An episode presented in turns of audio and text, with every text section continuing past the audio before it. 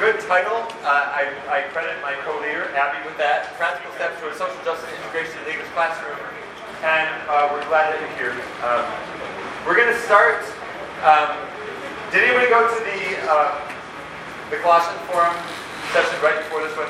We're gonna. You may notice there are things, and Abby will actually specifically refer to them later on. Um, you may notice that we're going to use some pieces of that, and this is the first one. We're going to start uh, with a shared um, a shared prayer, and I'm going to ask that you uh, read it in unison. Uh, you have done this before. You go to church. Um, it's the prayer of St. Francis, which you probably know, but it is so beautiful and, and meaningful and appropriate for this sacrament. So let's read it together. Lord, Lord make me an instrument of your peace. Where there is hatred, let me sow love. Where there is injury, pardon. Where there is doubt, faith. Where there is despair, hope. Where there is darkness, light. Where there is sadness, joy. O divine Master, grant that I may not so much seek to be consoled as to console, to be understood as to understand, to be loved as to love. For it is in giving that we receive, it is in pardoning that we are pardoned, and it is in dying that we are born to eternal life. Amen. We'll start by briefly introducing ourselves. Uh, I'll have Abby first. Abby Zwart. I teach here at Grand Rapids Christian. Um, the classes I teach right now are literature and social justice, as well as media studies, which is our 10th grade class. Lit justice is 11th and 12th mixed. Um, I worked here six years, and I taught in charter schools for a few years before this, high school and middle school. Um, I went to Calvin University, and I also am the co-editor with this guy of uh, the Christian Educators Journal, aka CEJ. Love for CEJ. Okay, okay. That's good. That's good. We're not ever sure if people actually read it. Like, I, you know, no shame if you take it out of your mailbox and put it in the recycle bin. I used to. No, it means environmental shame for not Well, uh, sure, sure. recycling. Recycle it. Well, okay, okay, okay. But all the paper and ink. Anyway, um, my name is Steve Tuit. This is um, my something year of teaching, but my 16th or 17th year at Grand Christian. I didn't do the math this morning. I, um, Abby and I taught, were, were the, the two teachers for social justice literature three years ago, I think, when we actually planned this before COVID threw off uh, all everyone's plans. I also teach uh, media studies, which she also teaches. I also teach literary dramas, which is our introduction literature class for freshmen. And I also teach an American Lit class, which is not a chronological American Lit class, but one that's taught thematically around what we call literature of the American dream. So we talk about what is the mythos, not the myth, but like the, the story, the shared story that we tell about the American dream, and then we critique it using literature. Um, and so that will inform how I um, continue to teach using social justice pedagogy and content in, the, in my classes, even though I don't currently teach the same class. That kind of was the genesis for this presentation. Um, so we wanted to start with uh, what to teach. Well, that's the who we are. Sorry, that's up. Um, we wanted to start with what to teach. Um, I have uh, loved this conference today, um, starting with the opening liturgy and then with our keynote. With two of the three sessions I've gone to, they've all talked about justice in some way or fashion. And um, that, that does my heart a lot of good. Um, because it seems to us, and this is probably the first main point, that justice is part of our calling as Christians. Um, but in the current political environment, um, teaching about justice needs to be done intentionally, um, especially, and, and you've probably experienced this, right? Um, the word justice itself has now become suspect to some of our constituents. This is something that showed up in my social media feed, um, and I'm, I'm really sad that this actually showed up in a social media feed as opposed to me having made it as satire. Um, but this is real. This actually showed up, and someone was trying to create, yeah, oh yeah, and I love this multiculturalism as opposed to cross culturalism. Um, they, they thought it was cute or something. Um, but I have to say, it, when I saw this, my heart just sank because um, the, the, the words social and justice describe what it is. It is an attempt to have justice in a society and to to try to create a dichotomy between social justice and biblical justice seems to be and seems to us. Um, all sorts of words come to mind, but I'll just say bad because um, it, it, just feels wrong, right? Um, so when we teach social justice literature, the first thing we do is teach about justice. And we figured uh, in a reformed context, uh, who better to turn to than Nicholas Wolterstorff, one of the finest spokespeople for the reformed tradition. And so, um, yes, snapping for Nicholas Wolterstorff is always appropriate. Um, we took the first interlude from Wolterstorff's book, Until Justice and Peace and Grace, which is an absolutely beautiful expression of what shalom means. And we said, um, we, we took this quote, actually we give a reading, and if you scan the QR code later, you'll get a handout with some resources. The first resource is actually our abridgment of that interlude. It's, we, we made it mostly fit on, on two sides of one piece of paper. Um, and yeah, it's, it's a kind of a challenging read for 11th and 12th graders. But it's so essential for them to understand the biblical conception of shalom. And so this quote, uh, which is from Walter Storr from that book, we shall see that shalom is intertwined with justice. In shalom, each person enjoys justice, enjoys his or her rights. There is no shalom without justice. So instead of this, which we consider to be a false dichotomy, we ask students to think of it this way. Right? Justice is a piece of shalom. It's the piece that deals with our rights between people, right? Social justice, justice between other human beings. Um, of course, if you read the whole thing, and, and this is a, a, quick summary of a beautiful, poetic, powerful passage, Shalom goes beyond justice in these ways. It also includes relation with God and relation with nature.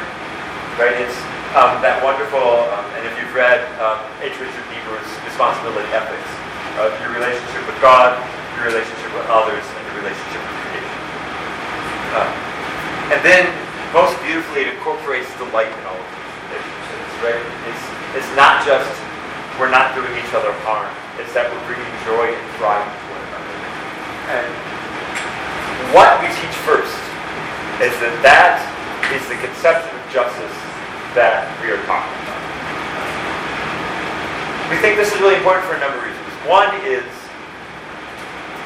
when if you were at the Colossians Forum or if you listened to the keynote today, this is about love. Right? This is about the greater shared commitments that we have as members of the body of Christ.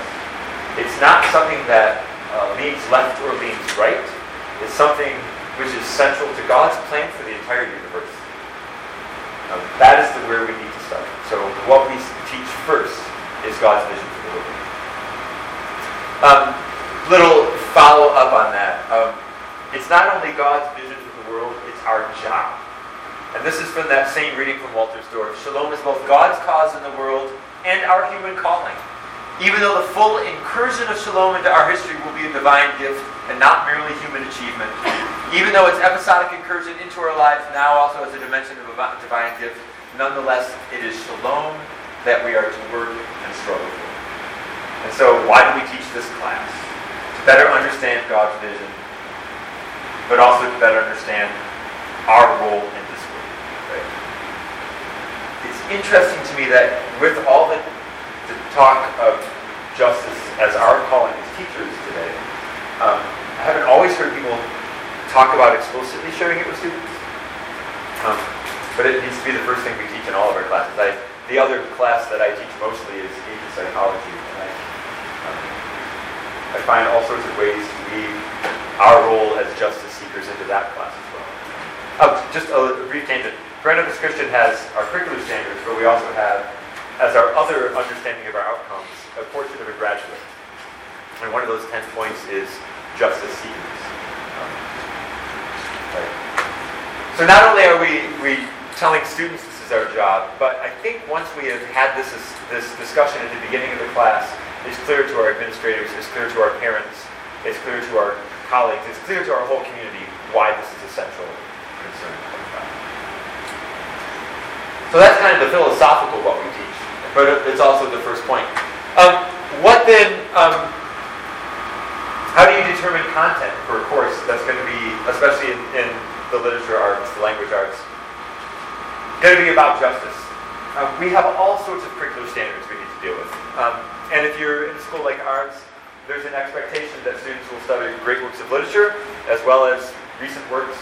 How do you balance that? Well, um, when you're talking about works, and I, I actually played with the word canon, and Abby suggested, no, that's the right word. Um, it's easy actually to come up with works that are specifically about justice, even from the traditional canon. And I and I made a list of ones that I have used in various classes. Um, Steinbeck's The Grapes of Wrath, Of Mice and Men.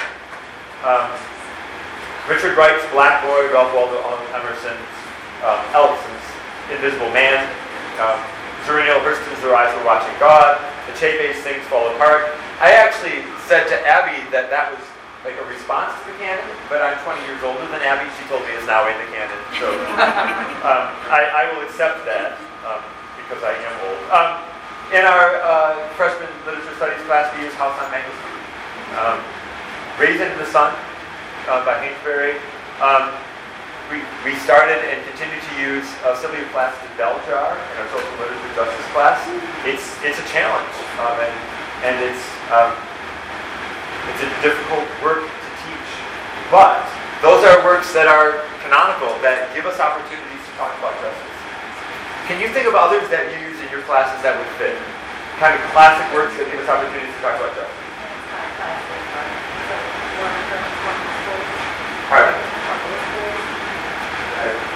I, have that. Pardon? Current. Ghost Boys. Oh, Ghost Boys. Yes.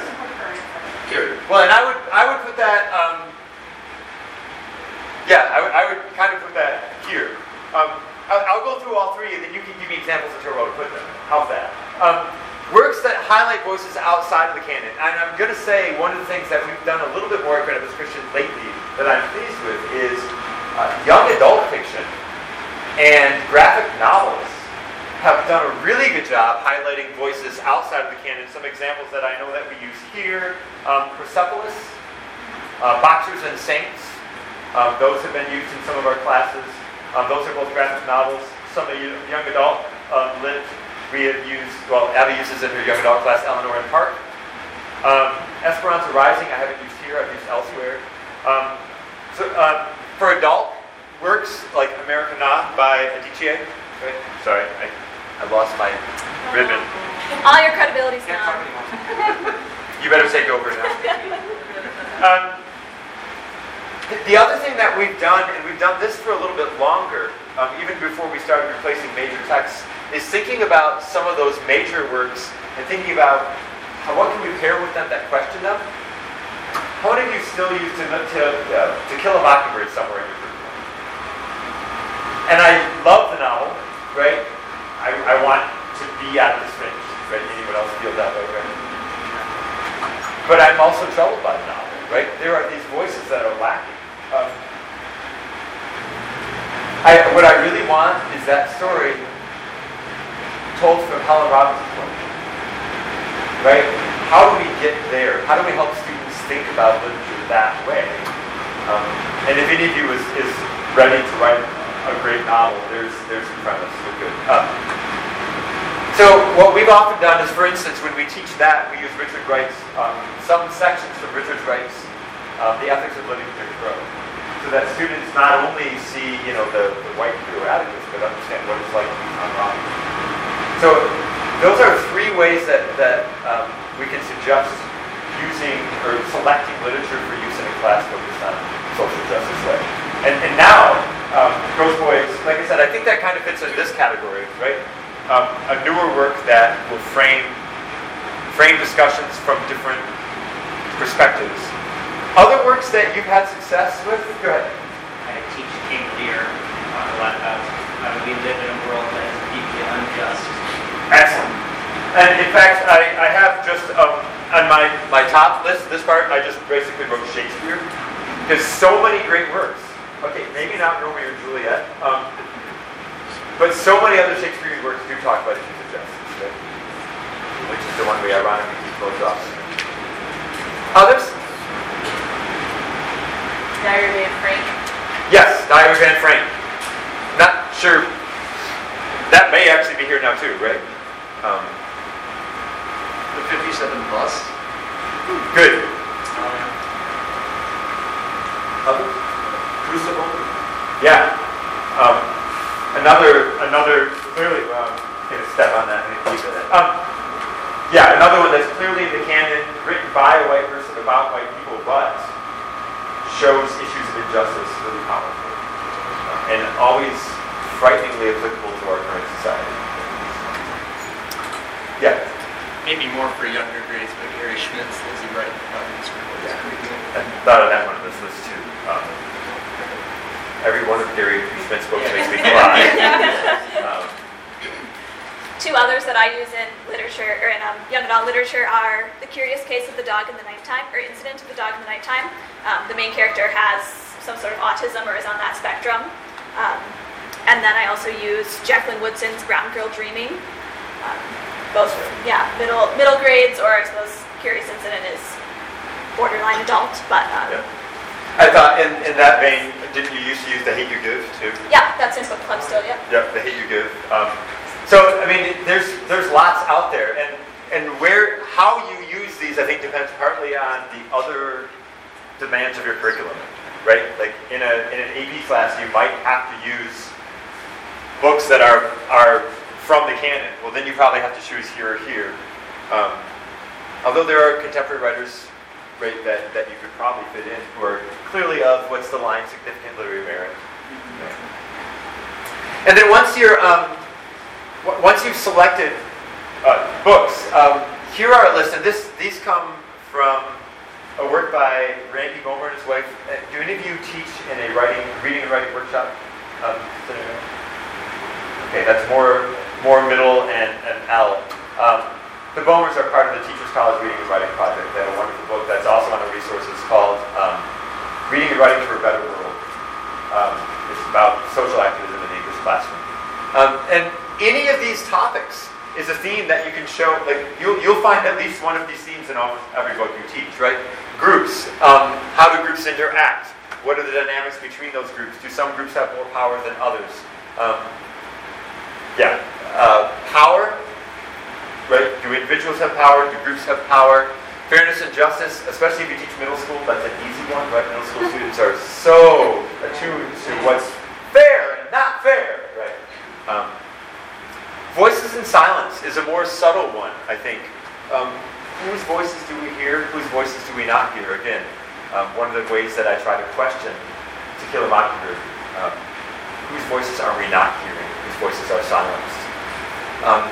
Um, any book with multiple perspectives, I love it when authors uh, alternate chapters, right? So that you hear multiple perspectives on the same event or the same incident, um, which allows you to think, wow, how do different people's backgrounds lead them to think differently?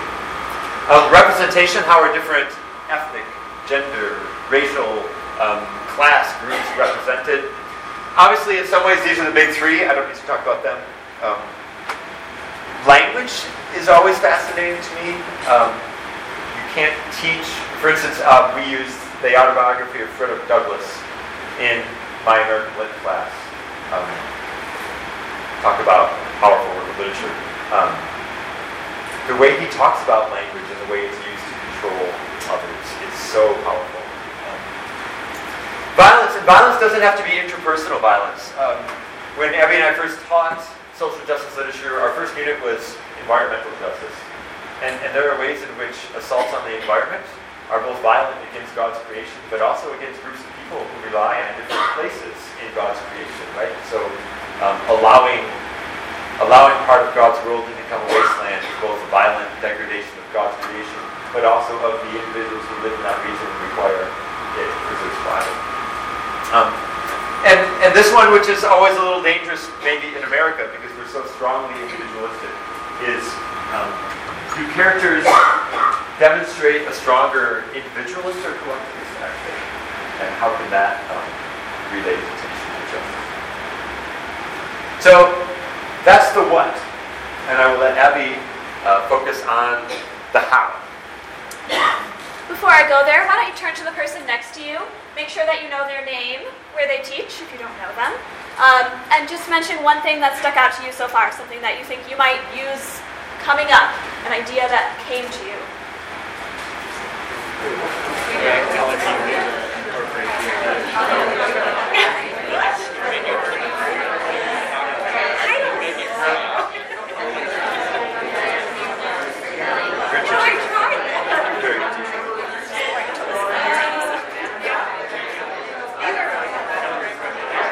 Right on time. Yes, they had to go to the vet. Yeah, Jimmy, I just saw you. And, uh, my dad is Kroger. Seventy-eight, fortunately he is vaccinated. So hopefully it's a minor. So, we have it on Saturday. But his sym- symptoms didn't start until Tuesday.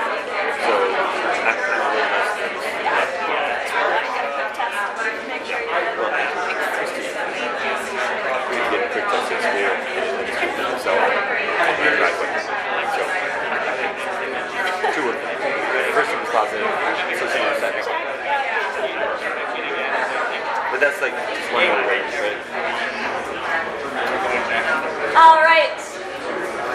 Uh, so again, I will speak now kind of about some methods, some um, activities, or some protocols that you might use in order to teach with a mind of social justice. Um, because most of you probably don't have a class at your school called Literature and Social Justice. Um, so if you don't have room in your curriculum, or if you know you just changed curriculum last year and you don't want to do anything new, um, here are some things that you could kind of bring in to have a successful uh, justice-focused classroom. Um, so I'll begin with ways that you should begin.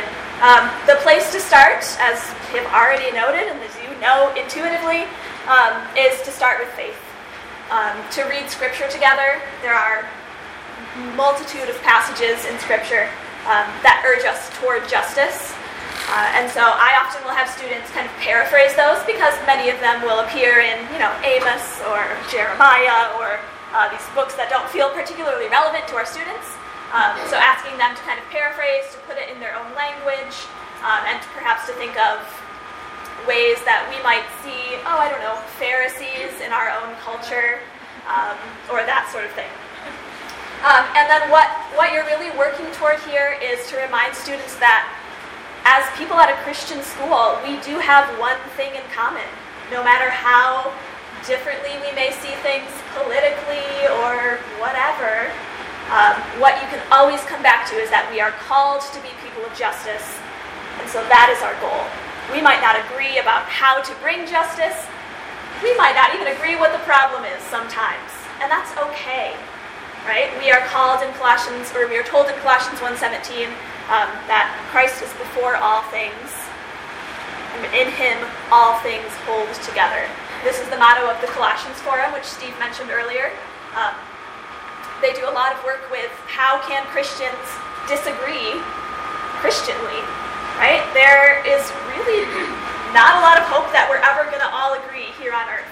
And that's okay, right? That's actually our strength as a people is to show the rest of the world, hey, look at this diverse group of people who do still get along. Um, and so when you're teaching this sort of material where things can get really personal, um, that is the thing that you can always come back to. Uh, the other thing I think that you should really focus on and start with is making sure you have a community in your classroom. You all know that if kids don't know each other or don't know you, um, things aren't going to go well. No one's willing to talk about issues of identity or justice with a stranger. Um, so just as I asked you to make sure you know the name of the person next to you before you talked to them, um, kind of trying to build some of that community into your own classroom. Um, so I will often start for the first maybe two or three weeks of school. Um, I'll print off four or five discussion questions per day, pass those out to little groups of students. They sit at tables in my room. Um, specifically, I like them in tables rather than rows so that they can look at each other and discuss. Um, and just getting them to talk about silly things like what's the best meal you ever had, or um, some of those classic goofy ones like is water wet, or is a hot dog sandwich. Uh, they love to debate that, even in high school. My 12th graders love that. Um, but you can also then always sneak in some more um, meditative questions there, like what is the kindest thing someone has ever done for you? Um, and so that really gets them to kind of share, to build a little community. Um, also, make sure that students know each other's names. Uh, that is maybe not such an issue in middle school where you have smaller classes, um, but I have I have noticed that there are kids at the end of a semester in a high school English class that can't even tell me the name of everyone in the room. Right? You've been there for a whole year or maybe a whole semester, and they'll have to share a document with somebody, and they'll say, "Oh, well, what's your name?" Come on, guys, right? So making that an expectation. Um, I do some activities with names at the beginning, playing around, thinking about the meanings of our names. Um, and then I also give a quiz. I make them all stand in a circle after a few days um, with a piece of scratch paper, and I point to a person and say, write down their name. Write down their name. And then we grade it. Um, it's obviously not counting toward their score, but um, just kind of making that part of the class that you at least know who these people are. Um, and then another thing to think about when you're building community or trying to is your seating charts. So we often use seating charts as a way to manage behavior, which is necessary. There are kids who shouldn't sit next to each other. Um, but these can also be ways to form relationships. Um, so I like to mix up whether I do a random seating chart, uh, which has its benefits. Sometimes the alphabet does really great things for you, and students get to know each other that way. Uh, sometimes just drawing popsicle sticks out of a jar and saying, all right, you've got that number, go find that seat. Um, does interesting things. It creates interesting groupings that you might have avoided because you didn't want those students to sit next to each other, but you know, maybe they will be fine. Um, and then also you can orchestrate different versions. So sometimes I will say, oh, we have a particular unit coming up where we're talking a lot about gender and gender roles and what that means in society. So I'm going to make sure that every table has a mix of genders. Or maybe I want a day where there's just a single gender. Um, so thinking about what that looks like, even mixing up if you're going to discuss race or something like that, um, thinking about if you have diversity in your classroom, how can I make sure that students feel safe and feel like they're not alone in a seating chart, that they have someone who maybe looks like them, um, but also making sure that they can share their story with people who aren't like them. Um, and then I also always make sure, specifically in literature and social justice, where we do talk a lot about identity and things that get political, um, but setting norms with your students. We do this as adults a lot. I always joke that like norms are the adult version of rules. Nobody likes rules, so we call them norms. Um, but just getting students to start thinking about how do we want discussion to go, right? They all know what a good discussion feels like. I ask them to start by thinking about um, a serious discussion that they've had that went really well, and then think about why. Uh, they always come up with the same things that we were honest, that we listened to each other, that we didn't interrupt, that we came in with a good attitude, right? Um, so making sure that you are letting students produce these things, it's not you setting rules. Um, and they should be different for every class period because you might have different groups of students. There might be a group that thinks it's okay um, to raise your hand while somebody else is talking before you've heard their whole thought. And there might be a group that wants everyone to wait until an idea is finished so that everyone can truly listen before they raise other hands. Um, so making sure those are different. Talking about what regular discussion looks like as well as what disagreement might look like so that ahead of time you have these expectations set of if something were to go wrong, right, if things were to get out of hand, all you have to do as a teacher is pull back up the slide, wherever, your thing that you posted to the wall, whatever your norms are, wherever they are, and say, oh, hey, that's not what we all agreed on at the beginning, right? Um, I do always add two norms. Um, and number one is that you have to assume the best of everybody in the room. You have to assume that we are all here to learn, that we are going to make mistakes, and that is okay. Um, so you have to know that nobody's here trying to be offensive. Um, I think that's maybe a little different sometimes than in the adult world, where there are people who just want to push your buttons. Uh, but these are students, you know, even if they're 18, they don't always necessarily know. Sometimes it is just ignorance. Um, and then I always remind them that the teacher is not always right. Uh, when we're talking about justice, things do become sometimes matters of opinion, or it might feel partisan or political. Um, and I let them know that as a human, I obviously have biases, and those are going to come out, right? As hard as I try to show both sides, um, you have to know that I'm not up here, the voice of God. You know, I'm not going to give you a test on my opinions.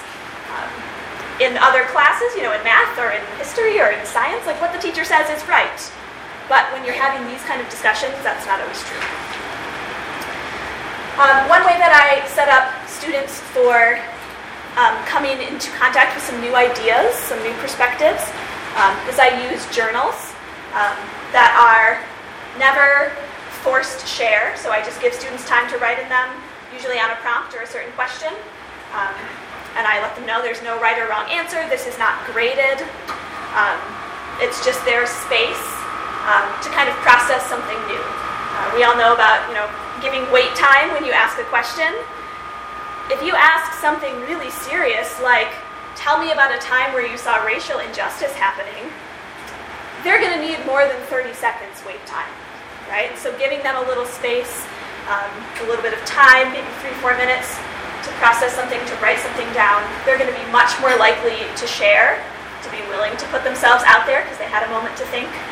Um, and I usually do these online through a Google Doc as well that I have access to, um, which can be useful if there's ever a student that I'm either concerned about or I'm having trouble figuring out kind of what their perspective or background is.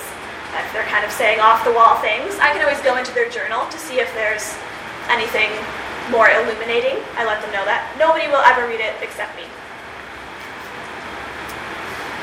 Um, so I have a few suggestions here now about how to hold good discussion. Um, because, again, because these are sometimes issues of identity or opinion, it's, it's not so much you up here talking and teaching, um, but social justice education really li- relies on hearing from other people in the room. Um, so I have some suggestions on how to do that well. First, I think you have to think about your group size. There are different um, pros and cons to each size of group for discussion. Um, so I have some examples here. Um, whole class, I think, is definitely the most energetic. Um, it's best, I think, for low risk things when you, you know, don't think anyone might say something crazy or off the wall. Um, so I will tell you in a moment about a really good whole class debate protocol that I use. Um, so push pause on that for a second. Small group I find is best for um, any sort of conversation you're going to have that might become personal or that you really want to go deep. Um, so they do these in four or five groups of four or five, hopefully with people that they know or sit near so that they kind of have that community built in. Um, I use this most often for discussion of texts. So whether we read a chapter of a novel um, or we read an article, um, this is, I think, the best way to get some of those um, new perspectives out there for students, right? They might hear something from someone that they hadn't considered before. Um, I also really like just the fact that I can kind of wander around and just peep in and listen and hear what's going on here um, and that sort of thing. And then I think there is a place for um, individual response. It's not necessarily a discussion at that point. Um, so I've thought a lot about how to get those individual ideas out, uh, sometimes with anonymity, which makes students, I think, feel really safe and willing to put their ideas out there. Um, it's a little bit of a risk as a teacher. Um, you don't necessarily know what you're going to get, um, but you can always fall back on, you know, this is anonymous. We don't know who this was. It's okay. Everyone is welcome to their perspective. Um, so this is definitely um, uh, my example, or one, one thing I do here is I give students um, the privilege checklist. I don't know if you know Peggy McIntosh's privilege backpack. She has this whole list of uh, white privilege specifically, um, whole list of things that um, privileges that you might have, and so you're supposed to check off the ones that are true for you. It tends to end up that if you are white, you check almost all of them, and if you're not, you check very few. Um, so, for example, she has things on there like when I ask to talk to the manager at a store, the person tends to be the same race as me. Or um, band aids and makeup match the color of my skin. Or uh, I am never asked to speak on behalf of my racial group. So nobody ever asks me, well, Abby, what do white people think about that? Right? That just doesn't happen. Um, so I give students this after we've done a unit about race, um, and we've read I'm Still Here by Austin Channing Brown. Uh, great book, yes, it's on the list, good stuff. Um, and so I, we talk about privilege. We talk about that being a loaded, scary word, right? Nobody likes to be accused of having privilege. Um, and we talk about the, the ideas of blame and responsibility, right? That we're not blaming anyone for having privilege. You don't get to choose whether you have it. Um, but once you know it's there, it's yours to use and to spend and to take responsibility for. Uh, so I have them complete the activity. And then I sent them to a Google form that is anonymous. It's not collecting email addresses or names or anything. And I just ask them to react, right? In a couple sentences. Was there a new idea for you here? Um, how does this make you feel? What was the most impactful list item to you? Uh, they fill that out, and then I put it up on the screen and I let them read. And it's usually five minutes of dead silence. I do not have to convince anyone to pay attention or listen. They want to know what other people think, right? Um, and so I'll put all the answers up and just scroll through. And there's no names attached, but they get this really nice sampling um, of what their classmates are thinking with very little fear factor there for them. Um, I call this the magic question in discussion when you are talking about um, issues of politics or identity what other perspectives have you heard? So, as teachers, we know it is not our job to give our own opinion. Um, but because we're up here at front, it seems like we have the right answer. Whatever we say goes. Um, and so, our, our job is to create that sort of open space, right? To make sure that all sides of an issue are being addressed. Um, and the way to do that is just to ask students what else they know. So you might be getting only one perspective in a discussion. And that's fine, let that go for a few minutes. Um, but all you have to do is ask them what else they know. Because they've heard the other side, right? Especially high school students. They are online, they are sitting at the dinner table, they know what else is out there. Um, so asking this question, I think, really opens up a safe space for anybody to put out an opinion, right? I've heard that some people think this thing. They might secretly think that, and that's fine. It doesn't really matter, right? What we're looking for is the diversity of ideas. Uh, I think it especially creates a safe space for more conservative voices, which, when you're talking about justice, can automatically feel shut down, right? I know that the students that struggle the most in my lit and justice class are the students with a little more conservative values. Um, and so we, we need to open that space for them as well, otherwise it's not a conversation, right? Um, students love to just tell you that they know the answer. Oh, I've heard, you know, I saw this on the news the other day. They will happily bring that up. They sound smart. Um, and then as a teacher, if perhaps you're walking around to small group discussion beforehand, don't be afraid to plant an answer, right? To say, oh, I hear you all saying kind of the same thing. Have you thought about this other perspective? Just drop it and leave, right? They'll get to it, they'll discuss that. They might be willing then to share later. Um, or if you hear someone put forth sort of a, a minority opinion, just ask them, oh, great point. Will you make sure to say that in whole group discussion in a moment? Here are, um, so I'm going to talk now about the debate. So this is my whole group strategy. Um, I have successfully debated all of these topics in uh, literature and social justice. So just read those a second.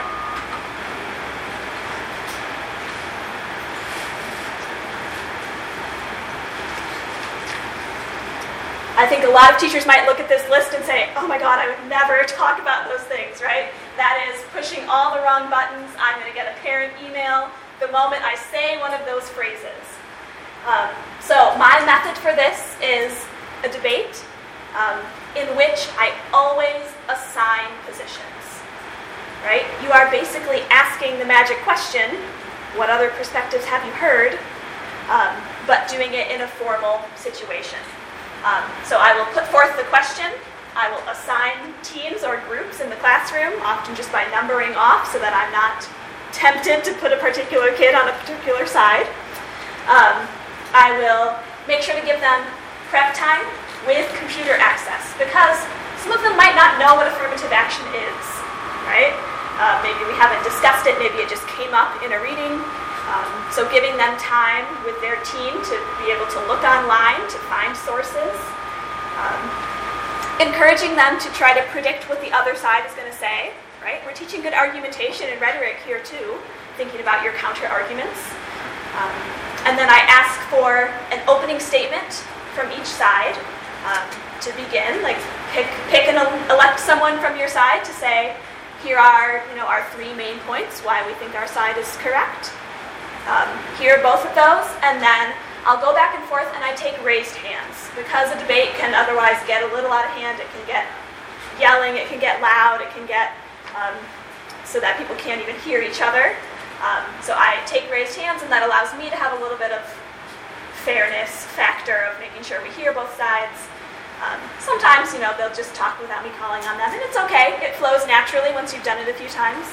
Um, but I find that to be a really good way just to make sure that students are seeing all perspectives. This really protects you from any sort of issue you might have with an administrator or a parent. Is just to say, yeah, we talked about that, but both sides were aired, right? Students might have come away with one opinion or the other, but they were not um, told what to think. Right? Uh, and my other favorite way to get new perspectives in the room is to teach critical lenses. Um, so this is really useful in English because obviously we're reading literature and there are so many different ways to read the bell jar, let's say. Uh, so teaching critical lenses really allows students to try out a new perspective right? You're again, you're asking that question. What other, what other perspectives have you heard? Um, so it allows you to say, okay, great, we had a nice discussion about that. Now, what might a feminist perspective say about this? Or how would you read this from a psychoanalytic lens? Uh, it asks them to look for different sorts of things in a text. Um, and there are all sorts of places you can go here. You can ask um, or you can teach the feminist lens, the Marxist lens, looking at class and um, that, those sort of economic factors. You can get into a lot of um, mental health issues by talking about psychoanalytic lens, uh, some of that Freudian stuff, and you can laugh about Freud and how wrong he was. And kids love to talk about Freud because he's weird and he talks about sex, and you know, ha ha ha, we can do taboo stuff at school. Um, you can talk about ability and disability through critical disability theory. And those of you who are just looking for a new challenge this year can teach critical race theory as a way to read literature, which it is, right? Um, I, I, I was watching the room, and then I, I, I watched people scanning the slide, and then some of them giggled or gasped when they got to the last one. Like, it's scary, but it is a way to read literature. Um, if you set that up with your class and say, look, we looked at all these other lenses, now let's highlight the voices of color, or let's look at some racial issues in this text. Um, that's, it's not something we can ignore in literature. All right. So that was a lot of uh, talking at you. I'm going to give you a moment now um, to think about some ways briefly that this might show up in your classroom. I know conferences are overwhelming, and if you can come away from each session with one practical thing to do, like next week, I call that a win. Um, so take a couple minutes here to think, um, and then share with someone near you. What is one place in your curriculum that you think you're doing really well, educating for social justice? Uh, and then what is one piece of content, I listed a bunch of them there at the bottom, uh, or one method you heard in the last 45 minutes that you think you might want to try.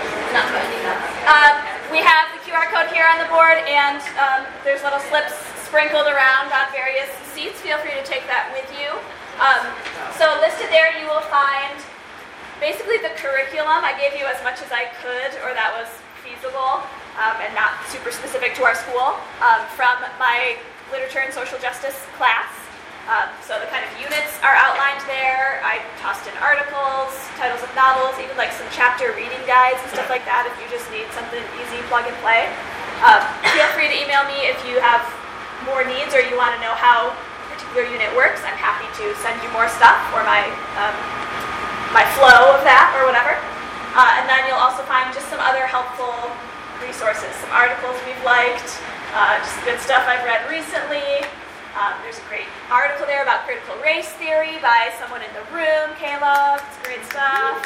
Um, so, Um, I want to highlight one other that I didn't mention at the beginning. There's a wonderful little book that was put out by World Renew and the Micah Challenge called Live Justly. And it has four or five very short essays about justice, which are probably more accessible for younger students than Nicholas Wolterstorff is. Um, so that's also on that list. Um, beautiful publication. So that might be a good place to start any course that has a, social justice component. And I thought we would just end with the prayer of St. Francis again. I will read it this time, uh, just as a nice end to our time together. Lord, make me an instrument of your peace. Where there is hatred, let me sow love. Where there is injury, pardon. Where there is doubt, faith. Where there is despair, hope. Where there is darkness, light. Where there is sadness, joy. O divine Master, grant that I may not so much seek to be consoled as to console, to be understood as to understand, to be loved as to love. For it is in giving that we receive, it is in pardoning that we are pardoned, and it is in dying that we are born to eternal life. Amen. Have a great evening.